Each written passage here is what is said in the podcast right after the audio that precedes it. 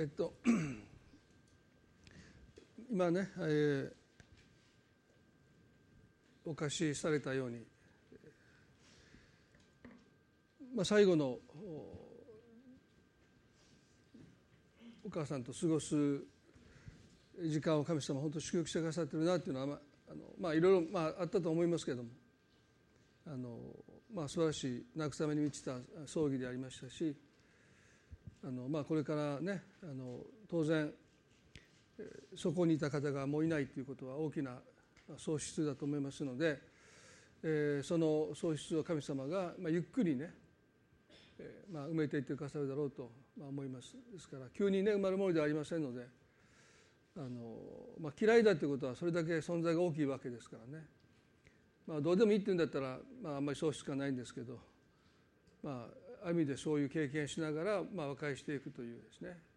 本当に最後え寄り添ってあのまあ安らかに、まあ、天に召されたというのはですね、えまあ、神様の大きな憐れみだなというふうに思います。あのまあ葬儀もね今塩谷さんがしてくださって私初めてこう知識をしないで、まあ、海藻の側にいてあの最初すごい緊張したんですね。間違いへんかなとかね。でもまあ本当に素晴らしいあの知識もしてくださって。もともとね小さな頃から知り合いだっていうのもあってあの、まあ、神様の備えだったなというふうに思います。ニューライフの皆さんも本当によくしてくださってあの親しくねして交わってくださってあの、まあ、最後の方はもうね本当教会に来ることを望みに、えーまあ、他に行きたい場所もあったかも分かりませんけども教会にね、えまあ、しんどいのをして来てくださってるのを見てるとまあ皆さんが歓迎して受け入れてくださってる一つのね、まあ、印だなあなんて思いながら見ていました。あのまあ、あの今日イースターということで、まあ、復活の希望をですねお話をしたいなと思うんですけども少し異なる視点から今日はイースターについてご一緒に学んでいきたいと思います。マタイの12章の36から40までをまずお見せします。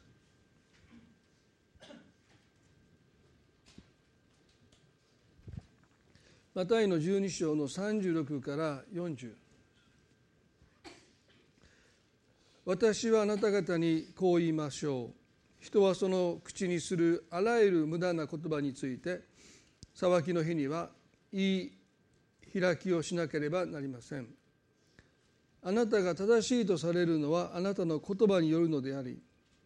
罪に定められるのはあなたの言葉によるのです。その時立法学者パイサイ人たちのうちのある者がイエスに答えていった。先生私たちはあなたから印を見せていただきたいのです。しかしイエスは答えて言われた。悪い会員の時代は印を求めています。だが預言者ヨナの印の他には印は与えられません。ヨナは3日三晩大魚の腹の中にいましたが同様に人の子も3日三晩地の中にいるからです。立法学者パイサーの人たちがこの「裁きの日に」というキリストの言葉に反応しました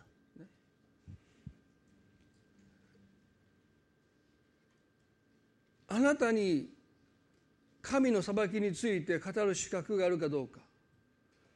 印を見せてくださいと言いました。まあ、言い換えればあなたが神に使わされた、まあ、救い主とは彼は思いませんでしたけれども、まあ、預言者ならばその印を見せてほしいと言いました。でその時イエスは悪い会員の時代は印を求めています。だが預言者ヨナの印のほかには印は与えられませんとおっしゃった。預言者ヨナの印、まあ、今日このことについてご一緒に考えたいなと思うんです。その後ヨナは3日三晩大魚の腹の中にいましたが同様に人の子も3日三晩地の中にいるからです。これが与えられた唯一の印だとおっしゃった。でこのことは私たち何を伝えようとしているのか。何のための印なのか。皆さんもこのヨナ書をよくお聞きになっていると思いますので、えー、まあ開いて説明ということはしませんが神様が預言したヨナにアッシリアの首都ニネベに行って福音を語りなさいとおっしゃった。でもヨナはその神の言葉に従わずにまあ反対方向といいますかタルシスへ逃れるためにヨッパに下っていって船に乗ります。でなぜ彼が行かないって言うだけで済ませないでわざわざタルシエと行こうとしたのか。それは自分たちが敵と思っているこのアッシリアの首都ニネベの人たちにもしかしたら神が憐れみを示されるかもしれない。この方は本当に悔い改めて生活を改めた上でじゃなくてもう少しでもその兆しが見えたら憐れみを示されるんじゃないかと思って彼はそのことが起こらないようにいかなる方法においても自分がそれに関与しないためにできるだけ遠くに行こうとしたそして彼の乗った船が嵐に遭遇して船が沈みそうになった。船長は乗員たちにそれぞれの神あなたたちが信じる神に祈りなさいってそして彼らは自分たちの信じる神々に嵐を沈めてくださり祈るわけですよね。でも一向に嵐は収まるどころかますます激しさを増していきました。そんな時に船長が船底に置いていきますとそこにヨナが寝ていたと書いてますね。まあ何ともずうずうしい男ですけども。こんなところで何をしてるんだってあなたの神も祈りなさいとまあ諭されてヨナは皆のいるところに戻っていきます。でも聖書を見る限り彼が神に祈ったという記述がありませんね。これでは本当に船が沈没してしまうということで彼はくじを引いた。ねなんとそのくじがヨナに当たりました。その時にこう言いましたね。ヨナの1の8で誰のせいでこの災いが私たちに降りかかったのか告げてくれ。あなたの仕事は何かあなたはどこから来たのかあなたの国はどこか一体どこの民かと聞きました。するとヨナはこう言いましたね。私はヘブル人です。私は海と陸とを作られた天の神主を恐れていますと。語ったそれを聞いた瞬間私は海と陸とを作られた天の神という言葉を聞いた瞬間この嵐があなたのせいでもたらされたんだということを彼らは悟ってあなたは何をしたんだってヨブはおそらく説明したでしょうね神にニネベに行けと言われたんだけども私はもう敵に神が憐れみを示されることに対してもうどうしても納得できないのでタルシスに向かっていますと。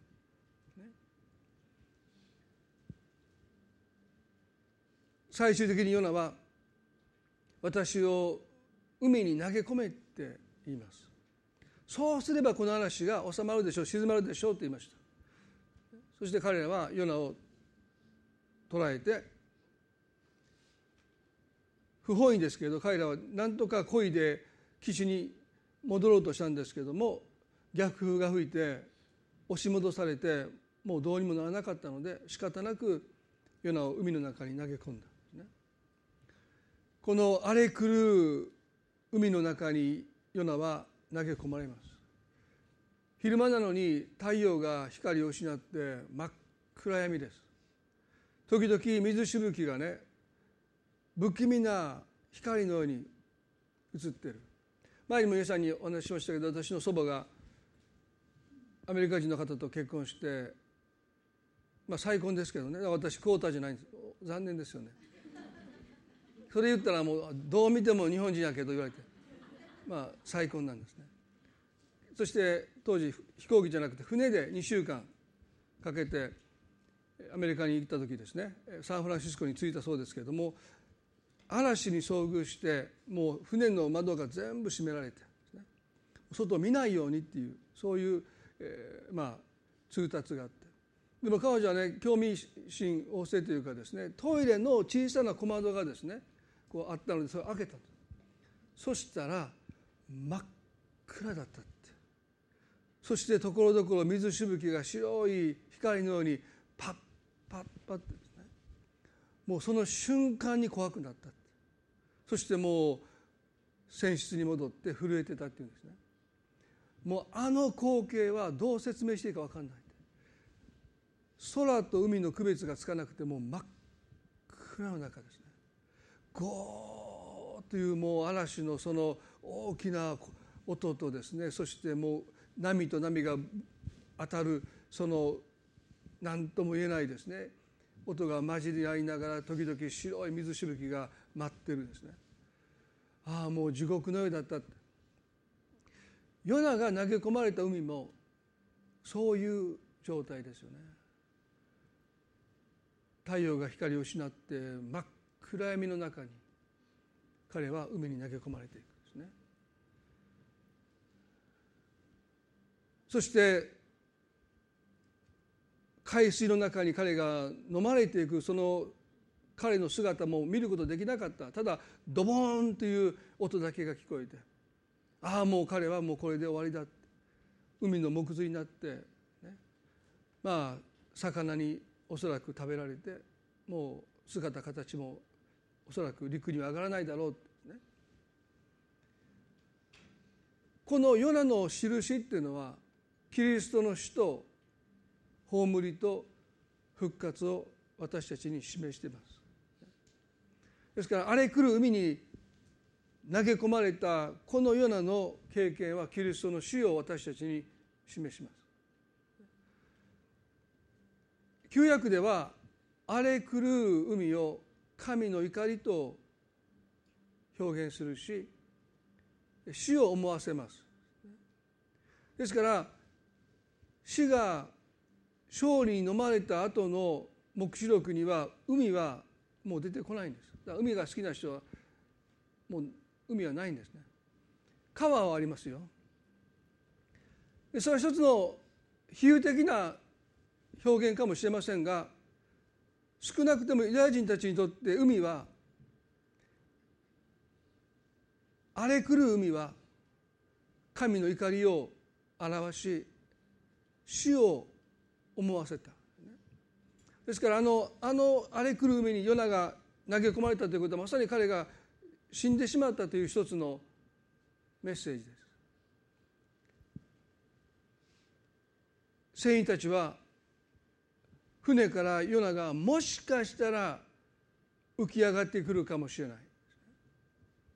神の激しい怒りの中にその怒りを鎮めるためにヨナが投げ込まれた。でもし彼が水面に浮かんできたら神がおそらくヨナを許したんだろう。だからしばらく海をみんながですね。まあ彼の姿がどこかに浮き上がってこないか。みんなが船の上からおそらく見ていたんだろうと思います。しばらくすると海が なぎになって。でも彼の姿はどこにもありませんでした。ヨナの1の15をちょっと見たいですね。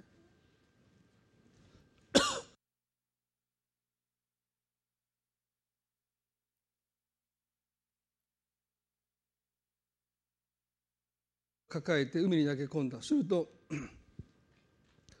海は激しい怒りをやめて静かになった。人々は市場に主を恐れ主に生贄を捧げ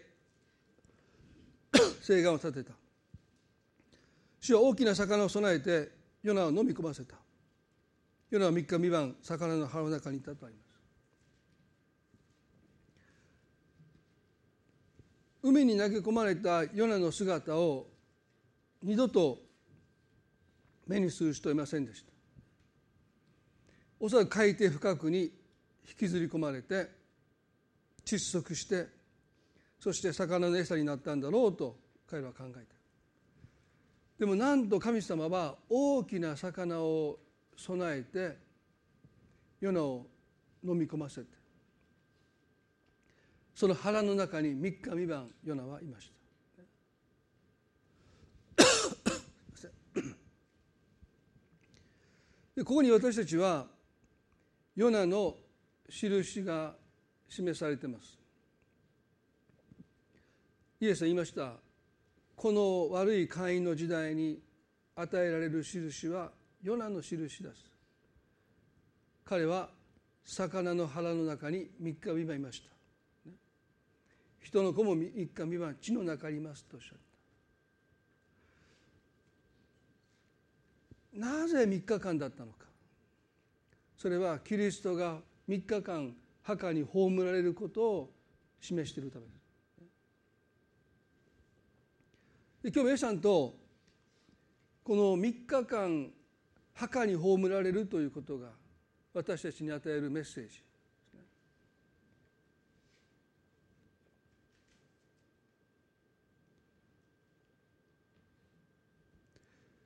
なぜキリストは3日間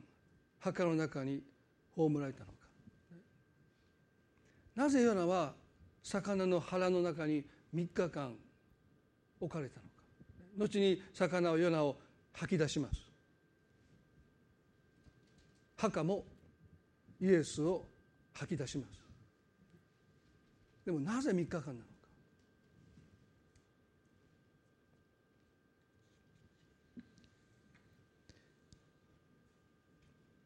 もしイエスの十字架の死というものが私たちの罪の償いのための代価であるならば十字架の上で息を引き取った時点で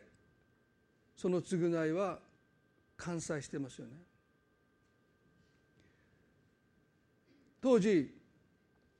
3人の強盗犯とイエスが十字架につけられた時に、まあ、お昼3時になってローマの兵卒が太い棍棒を持って彼らに近づいてきました、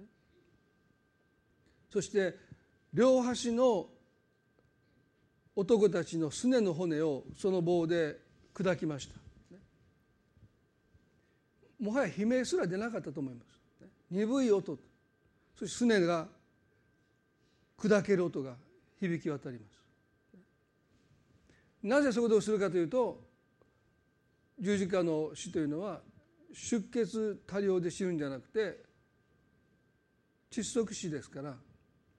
体を持ち上げて息を吸ってまた体が沈んでいくんですね。ですからもう沈みそうになっている人が何とか浮かび上がろうとしてで呼吸するような形で彼らは何時間も何時間も要は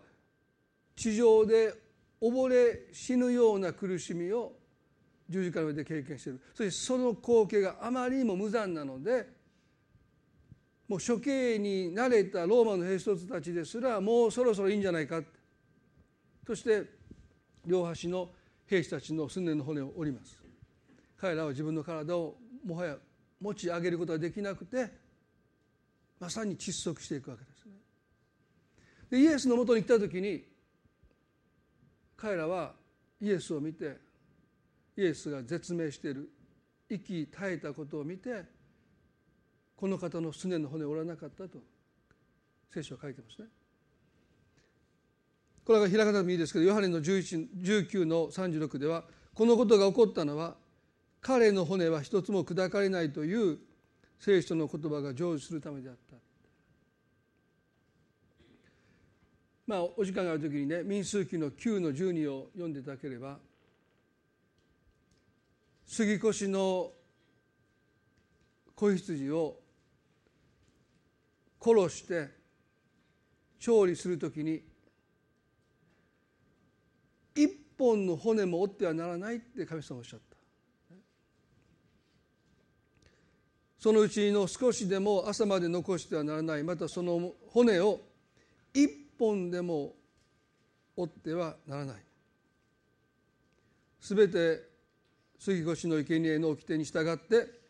それを捧げなければならない。ですからもしあの時ローマの兵卒がキリストのすねの骨を折っていたならばこの方は神の子羊としての贖いの代価としては不適格ですね。私に捧げるあなたたちの罪を見過ごすために私に捧げるその子羊の骨をあなた方は一本も折ってはならない。だからもし彼らがうっかりとその骨を一本でも折ってしまうならばもはやそれは杉越の子羊としては神に捧げられない。ですからこのことをもってしてもローマの兵卒がキリストのすねの骨を折らなかったということはそれはおそらくね99.999%ありえない。一応息してないように見えるけど人はかすかに息をしていたかもわからない。仮死状態だかわからない。確実に、まあ、処刑処刑人ですからね。彼らの仕事は確実に殺すことです。そのプロです。プロ中のプロでしょ。その彼らがなぜかキリストのすねの骨を折らなかった。例外中の例外です。普通だったら息してないと思っても念のためにそのすねの骨を折って体が沈んで確実に殺します。でも彼らはなぜすねの骨を折らなかったのか分かりません。でも聖書の言葉が成就するためだった。でこれだけ一つとってもねキリストが救い主神の子羊だということははっきりしてますけどでもイエスはそれすら印としておっしゃらない。預言者ヨナの印にこだわります。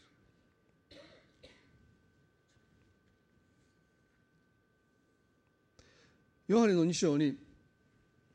イエスが宮清めをなさった時の記述が書いてます。宮清めも救い主の御業ですからあなたは何の権限でこんなことをしているのか印を見せろと立法学者パリサイ派はイエスに詰め寄ります。あなたが神に使わされた預言者であるならばその印を見せろと言います。その時イエスは何とおっしゃったの？かマタイのあごめんなさい。ヨハネの2章の19節でイエスは彼に答えて言われた。この神殿を壊してみなさい。私は3日でそれを建てようとおっしゃった。また3日という言葉が出てきます。彼らが見ていた神殿はヘロデオが建てた巨大な神殿ですよ。46年かかりました。もともとはダビデの息子ソロモンが神殿を建ててバビロン帝国がそれを破壊してそして総督ゼルバベルがもう一度その上に神殿を建てた、まあ、第二神殿と言われるものですね。でその後随分経ってからヘロデオがまあ彼は純血のユダヤ人でありませんので神殿を建てることでユダヤ人に王として認められた一心で次第を投じて46年かけて彼はすごい神殿を建てたわけでしょ。今も嘆きの壁にはその時の神殿の礎が今も残ってますよね。イエスはその神殿を指してこの神殿を壊してみなさい。私は3日でそれを建てよう。それを聞いた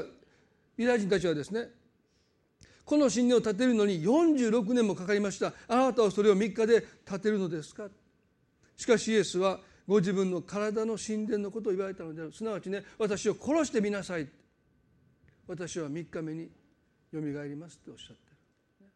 でも彼らはそのメッセージが伝わらないんです。後に捉えられたイエスに対して彼らはこの時の発言を神を冒涜したと言ってキリストを訴えます。この人は神殿を壊せと言った人です。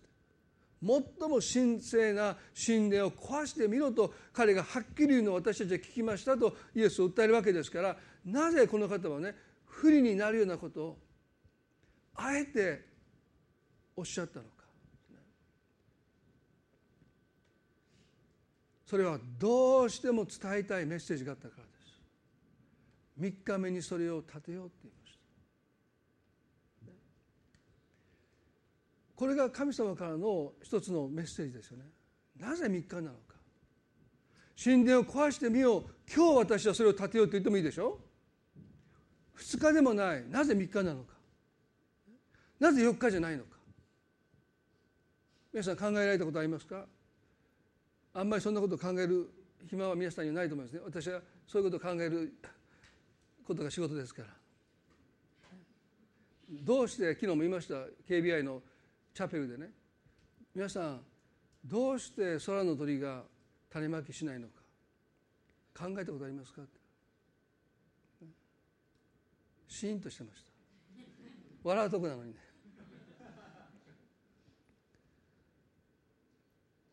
なぜ3日なのか。なぜこの方は金曜日に十字架にかけられて日曜日に復活しなければならなかったのか一つの考えはね金曜日の日没をもって安息日が始まって日曜日の夜明けをもって安息日が終わるからキリストがそのように復活されたんだという説ももちろんあります。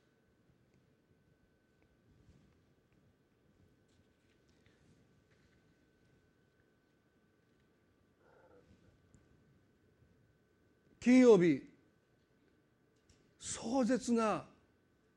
十字架の苦しみを人々は目にします。日曜日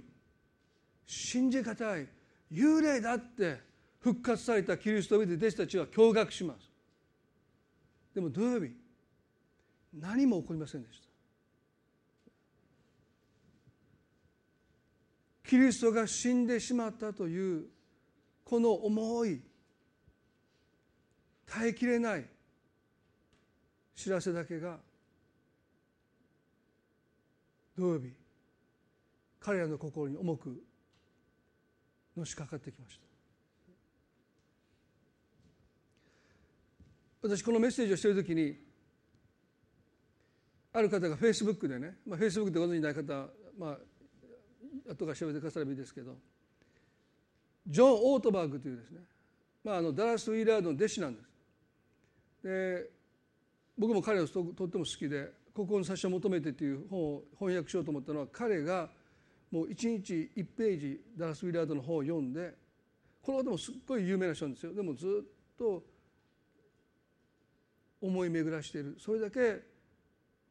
もうすごい人なんだっていうのを聞いてねあその本を訳したいと言って、まあ、翻訳出版したわけですけど彼がねイースターの説教で「土曜日」という説教をしてるタイトルがねそれをその方がアップして私このメッセージを何回も見てますというのを見てそしてタイトル見たら土曜日でしょ？それを見た瞬間びっくりしました。まさに僕が今日お話ししたいと思ったパクロかなと思いました。土曜日というタイトルね。どうして土曜日が間に挟まないといけないのか。もうすぐもう書きましたよ。もうびっくりしたって僕がもう今準備しているもうそのメッセージそのものをこの「土曜日」というタイトルまあ、内容その時まだ全部聞いてなかったんですけど、まあ、内容はちょっと違いますね。ちょっと違いますけどでもあ同じこと考える人がいるんだなと思ってすごく嬉しくなりましたね。受難日受難日金曜日でしょ？英語では Good Friday とも言いますよね。そして復活の朝日曜日ですね。でも土曜日ってどんな意味があるんだろう。なぜイエスは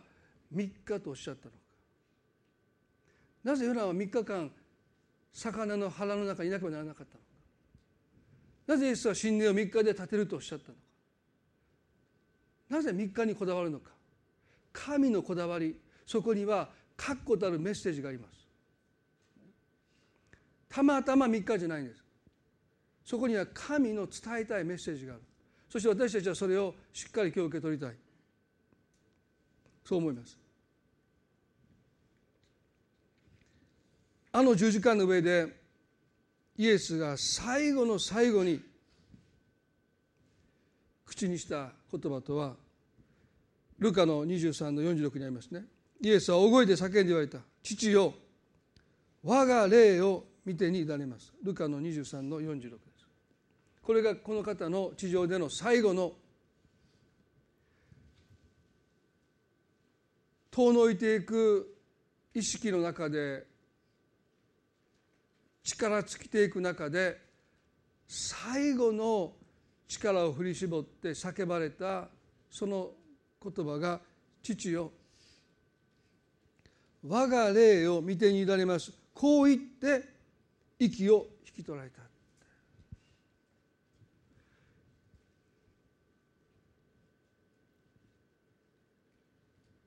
このことが私たちに何を伝えるのか。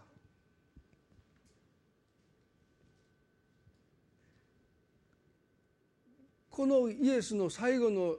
祈りの前にこの方は完了したとおっしゃった。すなわち私たちの罪の償いを今や私の命をもって償い終えた。完了した。そう宣言された。そしてその後に父よ我が霊を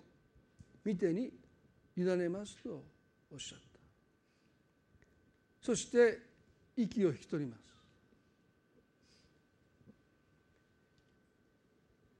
ローマの兵卒がキリストが確かに息絶えたのを見てそのすねを骨を折りませんでした。処刑人であるローマの兵卒がイエスが死んだと断定します。これでもう十分です。この方は十字架の上で死んだんです。今もね仮死状態だったとか気絶説ってもあるんですよ。あまりの痛みに気絶してるだけだって。ね。まあそういうくだらない説は横に置いといてローマの兵卒が間近でこの方の死を確認します。それで十分ですね。そしてすねの骨を折らなかった。なぜキリストはその後復活しなかったのか。なぜわざわざ墓に葬られるということをこの方は選ばれたのか。なぜ神はそれを選ばれたのか。なぜ3日なのか。そこにメッセージがあります。私が一番いいと思うのは息を引き取った後皆がそれぞれ家路に着くために十字架に背を向けた途端「おーい!」って。ね、ヤッホーって。えー、って見てたら手振ってる。パワフルですよそんな。でしょ？ローマの兵卒がこの人はもう死んだ生きたいたって言った後さあそろそろ身支度して帰ろうっていうその時に復活されたらねわざわざ墓なんか用意しなくていいんですよ。有馬隊のヨセフとニコデモがですね。意を決して。キリストが殺された迫害の嵐が吹き荒れる中にこの2人は意を決してその遺体を引き取って墓に葬るんですよ。復活するんだったらもうそんなこと僕はいいと思ったんですね。でしょ？もう十字架が降りてきたらいいんですよね。で死んで死の力を破って復活したらいいんですからなんで3日間わざわざ遺体が十字架から下ろされてそして香油を塗ってもらってその布をかぶせかぶせてミイラ状態にしてね。そして新しい墓にイエスを埋葬してそして墓石でその入り口を塞いでそして喪に服して彼は泣くんです。イエス様復活されるんだったら、ね、泣いて損したって。思うでしょ？あの涙は何のためだったのか、ね。まあ、不謹慎ですけどお葬儀の時にね羊の中棺の中から出てきたらどうしますか、ね、もっと早く言ってやっても葬儀も頼んで高いお金払ってあなたの葬儀所にこんな時に出てくるのみたいなね。なんで墓まで葬られた後この方復活する必要があったの？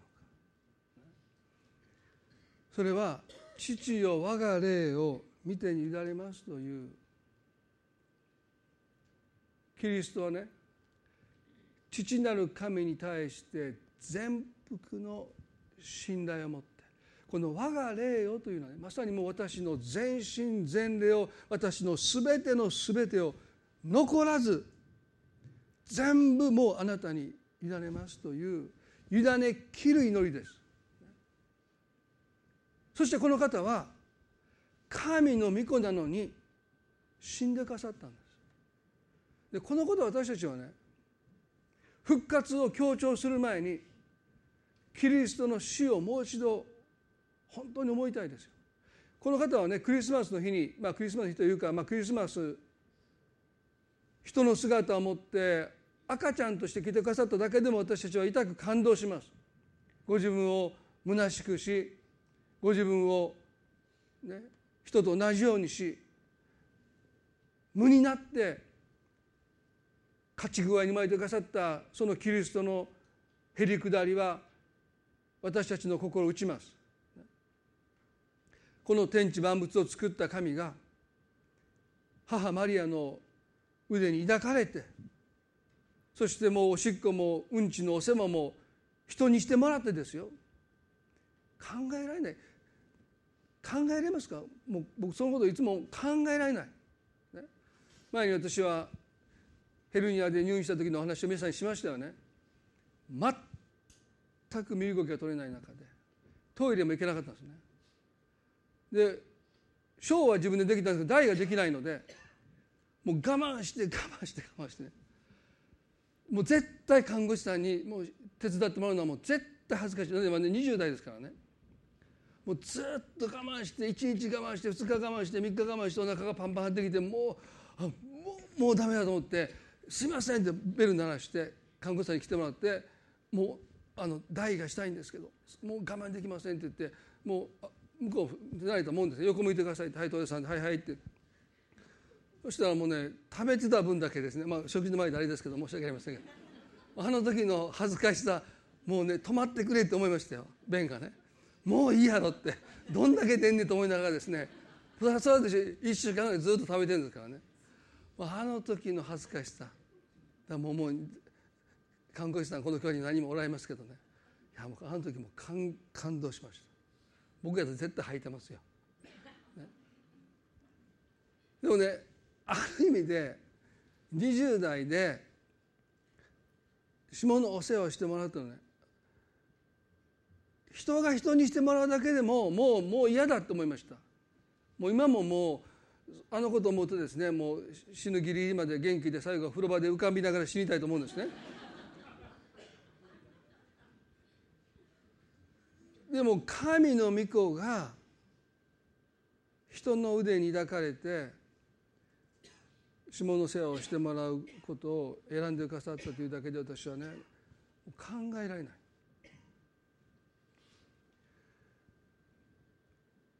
授乳してもらうのも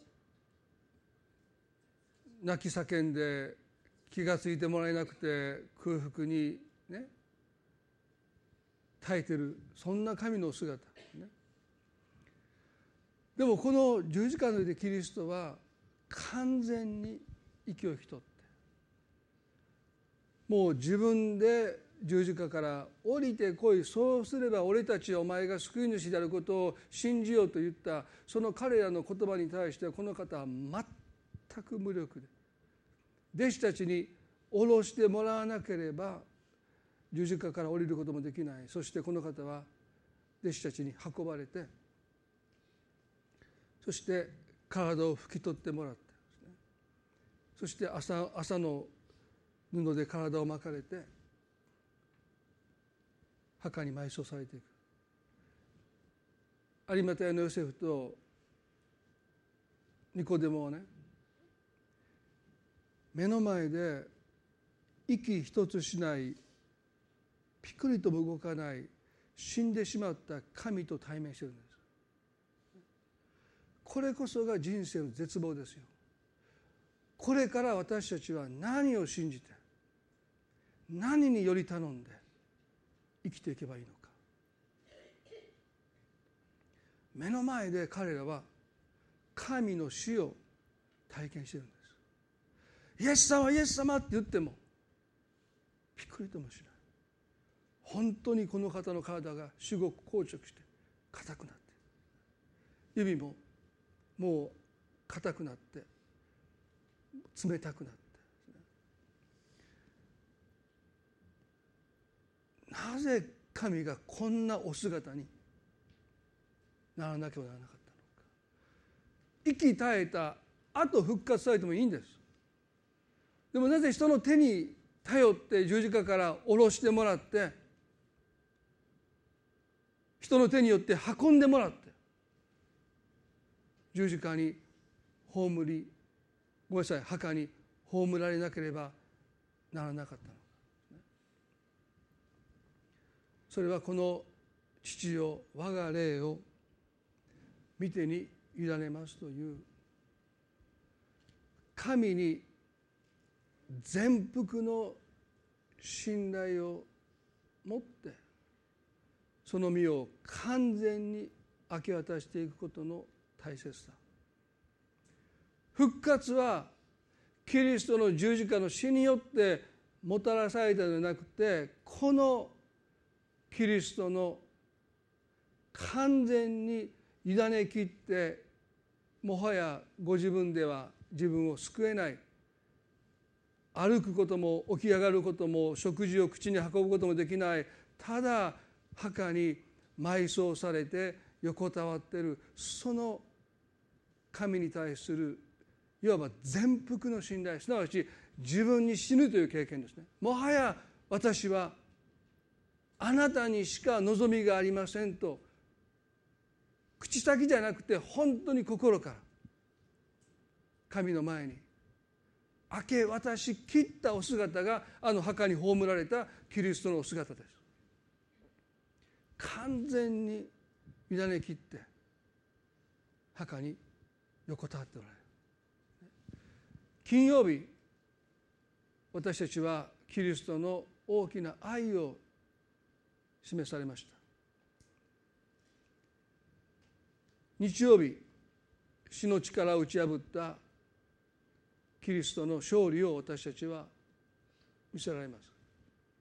でも土曜日神に捨てられたとしか思えない墓に葬られたキリストの姿を見せられます。我が神我が神どうして私をお見捨てになったのですかというあの声が弟子たちの耳に残ってる。だから彼らはねキリストの十字架の苦しむ姿を見てこの方から離れていったというよりもこの方が墓に埋葬されたのを見て墓穴が墓石で閉じられたのを見て神への希望を失っていくんです。ですからエマへの途上に2人の弟子たちが故郷に帰っていく彼らはキリストのあの壮絶な十字架の死を見て絶望したわけではない。その死の中に何か神々しさもありました。ですからローマの百人隊長はねまさにこの方は神の子であったと違法人のローマの百人隊長がこのキリストの十字架の死を見て告白したわけですから何らかの神がかった神々しさがその苦しみの中には見え隠れしている。でも墓に葬られたもはや自分たちの視界から視野から完全に断たれて墓石の奥に収められたキリストのお姿を見て彼らの信仰は完全に望みを叩いていきます。なぜわざわざイエスは彼らの目に隠される。墓の中に埋葬されてその入り口を大きな石で塞がれる必要があったのか。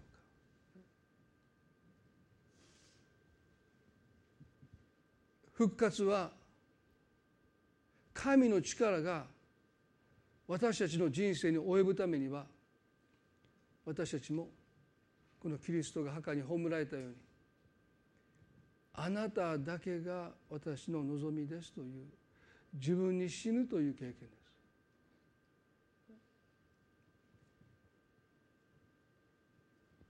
なぜローマの兵卒は両隣の囚人たちのすねの骨を折ったのか。それは何としてでも生きようとして渾身の力を込めて起き体を持ち上げて息をしようとする彼らの姿があまりにも哀れでもうこれぐらいにしたらどうだって言ってすねの骨を折りましたでもイエスのもとにいた時なぜこの方はもうすでに死んでいたのかそれは「我が父よ我が霊をあなたに委ねます」こう言って息を引き取られたと書いてますキリストはこの全幅の信頼を持って父なる神に全てを委ねた後もはや自分の力で自分を持ち上げることをなさらないでもうその祈りを捧げた後この方はもはや自分を神に委ねてその場で生き絶えてきました。皆さん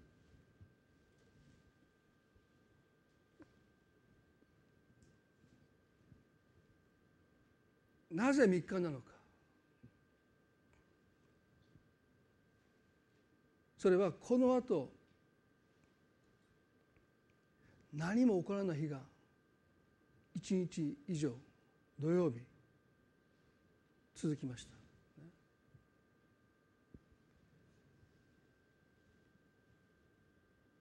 あの壮絶な死をもって熱狂的だった人たちはその熱狂から冷めていきます。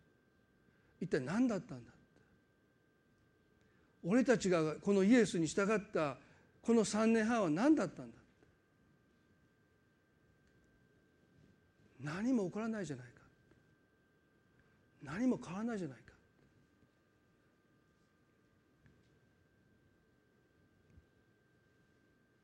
我が神我が神どうして私をお見捨てになるんですかというあの叫び。そのままじゃないか。この方は神に捨てられたんだ。多くの者がそう思いました。イエスは死んだんだって。俺たちの望みはもう断たれたんだって。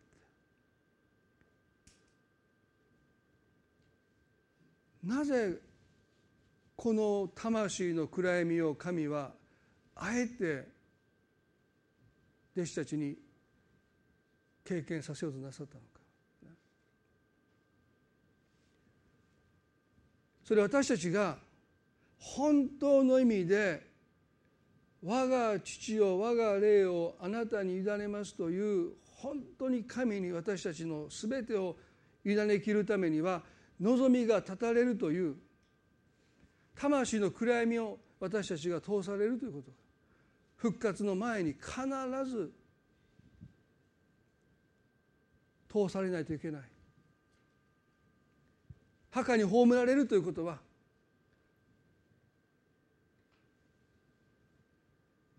オプションじゃなくて復活には欠かせない土曜日だったんです。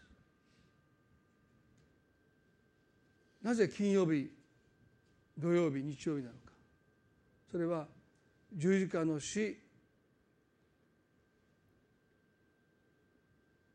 死に至るまで従順なキリストの従順ではなくて何もかも神に委ねきるありとあらゆる望みが断たれるというこの土曜日その中でただただ横たわって神を待ち望んでる。ピクリとも動かない。もうあなたがダメだったらもう私には望みがありませんというその腹をくくって。もうバックアップ予備いろんなものをもう全部捨ててもう神様あなたがもう私の祈りを聞いてくださらなければもう私は諦めます。あなただけが唯一の私の望みですというこの告白に神は私たち一人一人をも招いていてくださる。この告白を通らなければ復活の力が私たちの人生に表されることはないんです。父よ我が霊をあなたに委ねます。復活を経験する復活の力に預かっていくために私たちはもう一度神様あなただけですというもう頼ってきたもの信頼してきたものがことごとく私たちから叩いていく時に「ああ神は私を見捨てた」と私たちは思いがちです「わあ神は神どうして私をお見せになったんですか?」というのはイエスの素直な訴えでありますけれどもでも神は私たちの人生から望みを断つ時に私だけをあなたの望みとしなさいと私たちに迫っているですから皆さんの人生にも神の力復活の力をただ死んだ後経験するだけじゃなくてこの人生の中で私たちはこの復活の力にもっともっと預かっていきたい。神にしかできないことがたくさんあります。あなたの人生であなたではどうすることもできないことがたくさんある。そのあなたにできない神にしかできないことを私たちが人生で経験するためにはあの十字架の最後の力を振り絞って祈られたあの祈りを私たちもしなきゃならない。父を我が霊をあなたにお委ねします。あなただけが私の望みです。でこの祈りをもって私たちは本当の休息に入っていくんです。ですからある意味で墓に葬られたキリストは見捨てられたお姿です。でも神の目にキリストはあの墓の中で完全に安らいでいます。自分からはもう何一つなさらない。心配もしない。死んでるんですからね。墓に葬られてるわけですから。でもあれは私たちだって神に本当に委ねるということ委ね切るということを経験するときに私たちもキリストと共に死にキリストと共に葬られキリストと共によみがえるというその力を私たちも何度だって経験させていただける。ですから皆さんこのイースター私たちは神にしかできないことを神が私たちの人生で成し遂げてくださることを私たちはもっと期待して神の前に自分に死ぬという経験を重ねていきたい。そしていずれ私たちもこの世を去る時にあなたが人生の中で神になれるその経験をなさってきたならば神様私は今や死を迎えようとしていますけどももう私は安心しています。あなたは一度だって私が委ねたことを忘れたりないがしろにしたり放っておかれたことがないことを私はもう十分経験させていただいた。ヨナの印が私の確信です。あなたは必ずやこの死を迎える私をも生かしてくださる。私には必ず日曜日の朝が来ることをもう私はすでに何度もあなたの復活の力を人生で体験させていただくことによってもう私は何ら迷いがありませんそうやって私たちはね死を迎えることができるのは何と幸いでしょうかそのためにも日々この復活の力に死後の命だけじゃないんです。ね、神にしかできないことを神があなたの人生でしてくださることそれをこそが復活の力を経験するということです。そのことをもっと私たちは求めて歩んでいきたい。そう願います。一言お祈りします。どうぞ。目を閉じてくださって。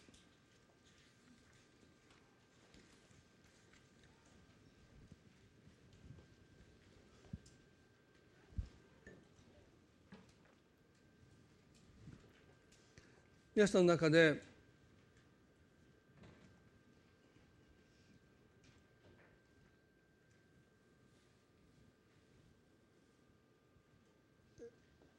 望みが断たれていく。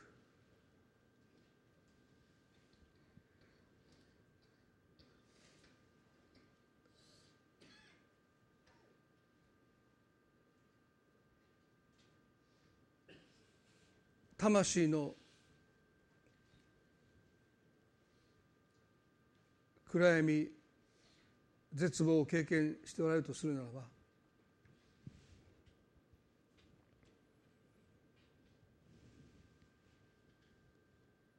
神が何をあなたに今伝えたいと願っておられるのか。私だけがあなたの望みだという神のメッセージです。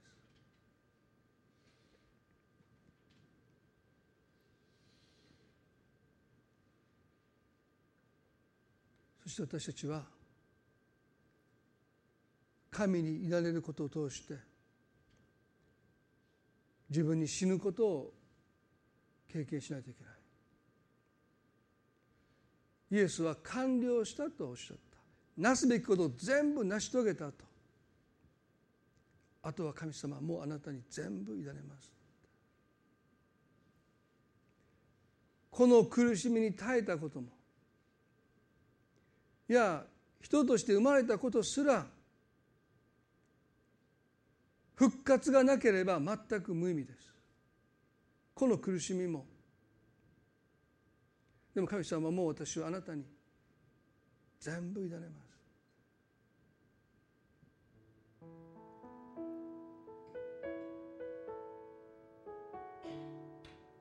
あなただけですとキリストはご自身を委ね切りました。そして神の御子なのに息を引き取って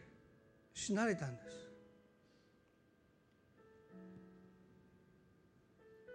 体が硬くなってきます。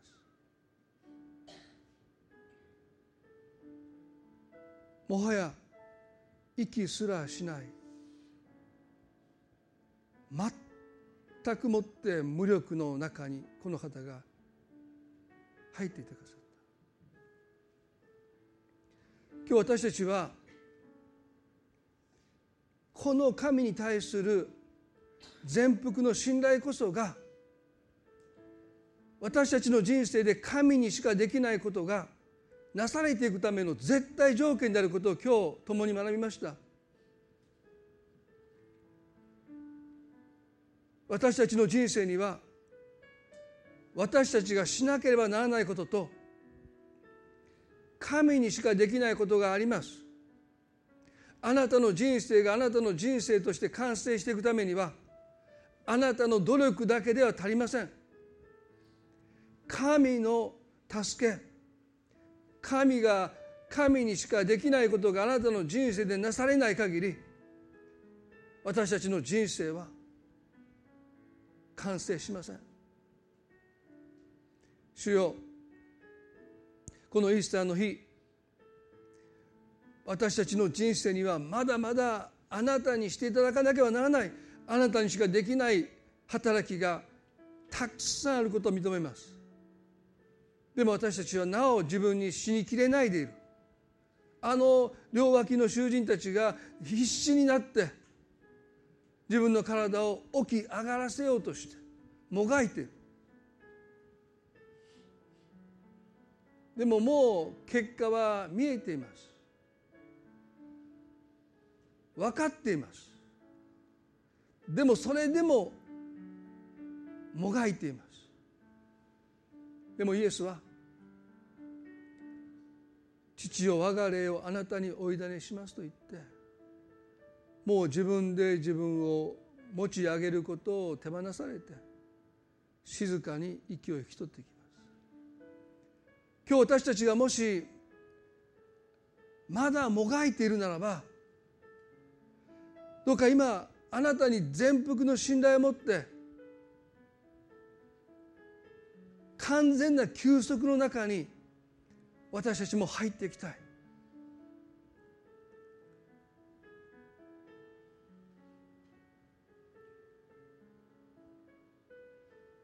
あなたが私のすべてです。私の望みです。もしあなたが私を裏切るようなことがあるならばもう私は終わりです。それ以外に私には望みがありません。主よ今魂の絶望を経験なさっている。でもそれは神により頼む墓への入り口です。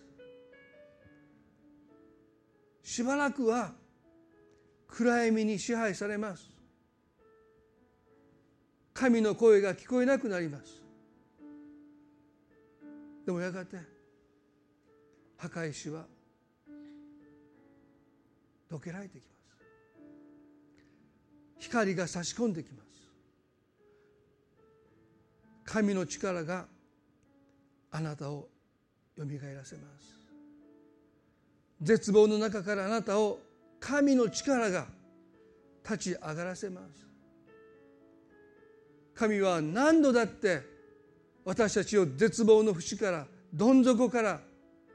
引き上げてくださるお方でしょうか。復活の力は死後必要な力じゃありません。今私たちに必要です。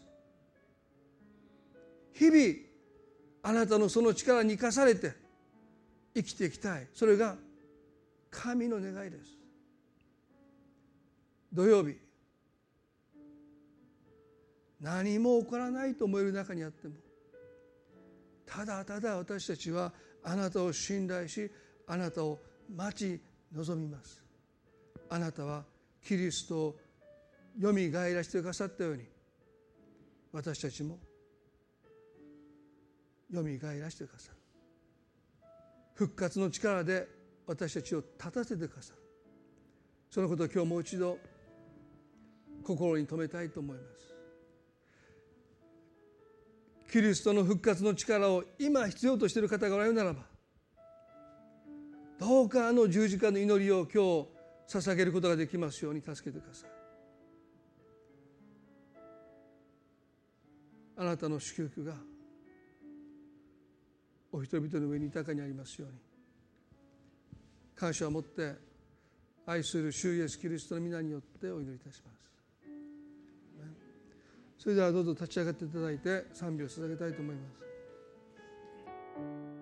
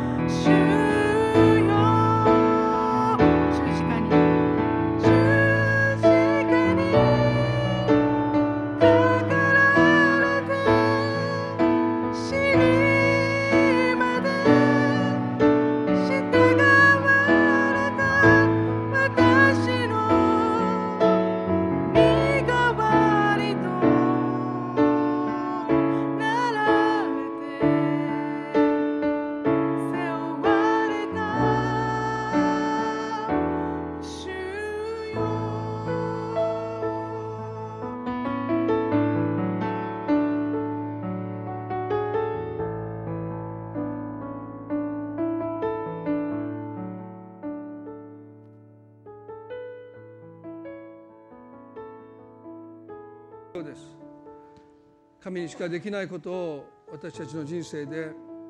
神が成してくださるためにも私たちがこの方に委ねるということをもっともっと学んでいきたい。この方にあって安らいでいくことをもっともっと学んでいきたい。復活はその後必ず来るからです。今日そのことを共に心に秘めながらですねこの1週間思い巡らしながら歩んでいけたら幸いだなと思います。それでは互いに挨拶を持って礼拝を終わっていきたいと思います。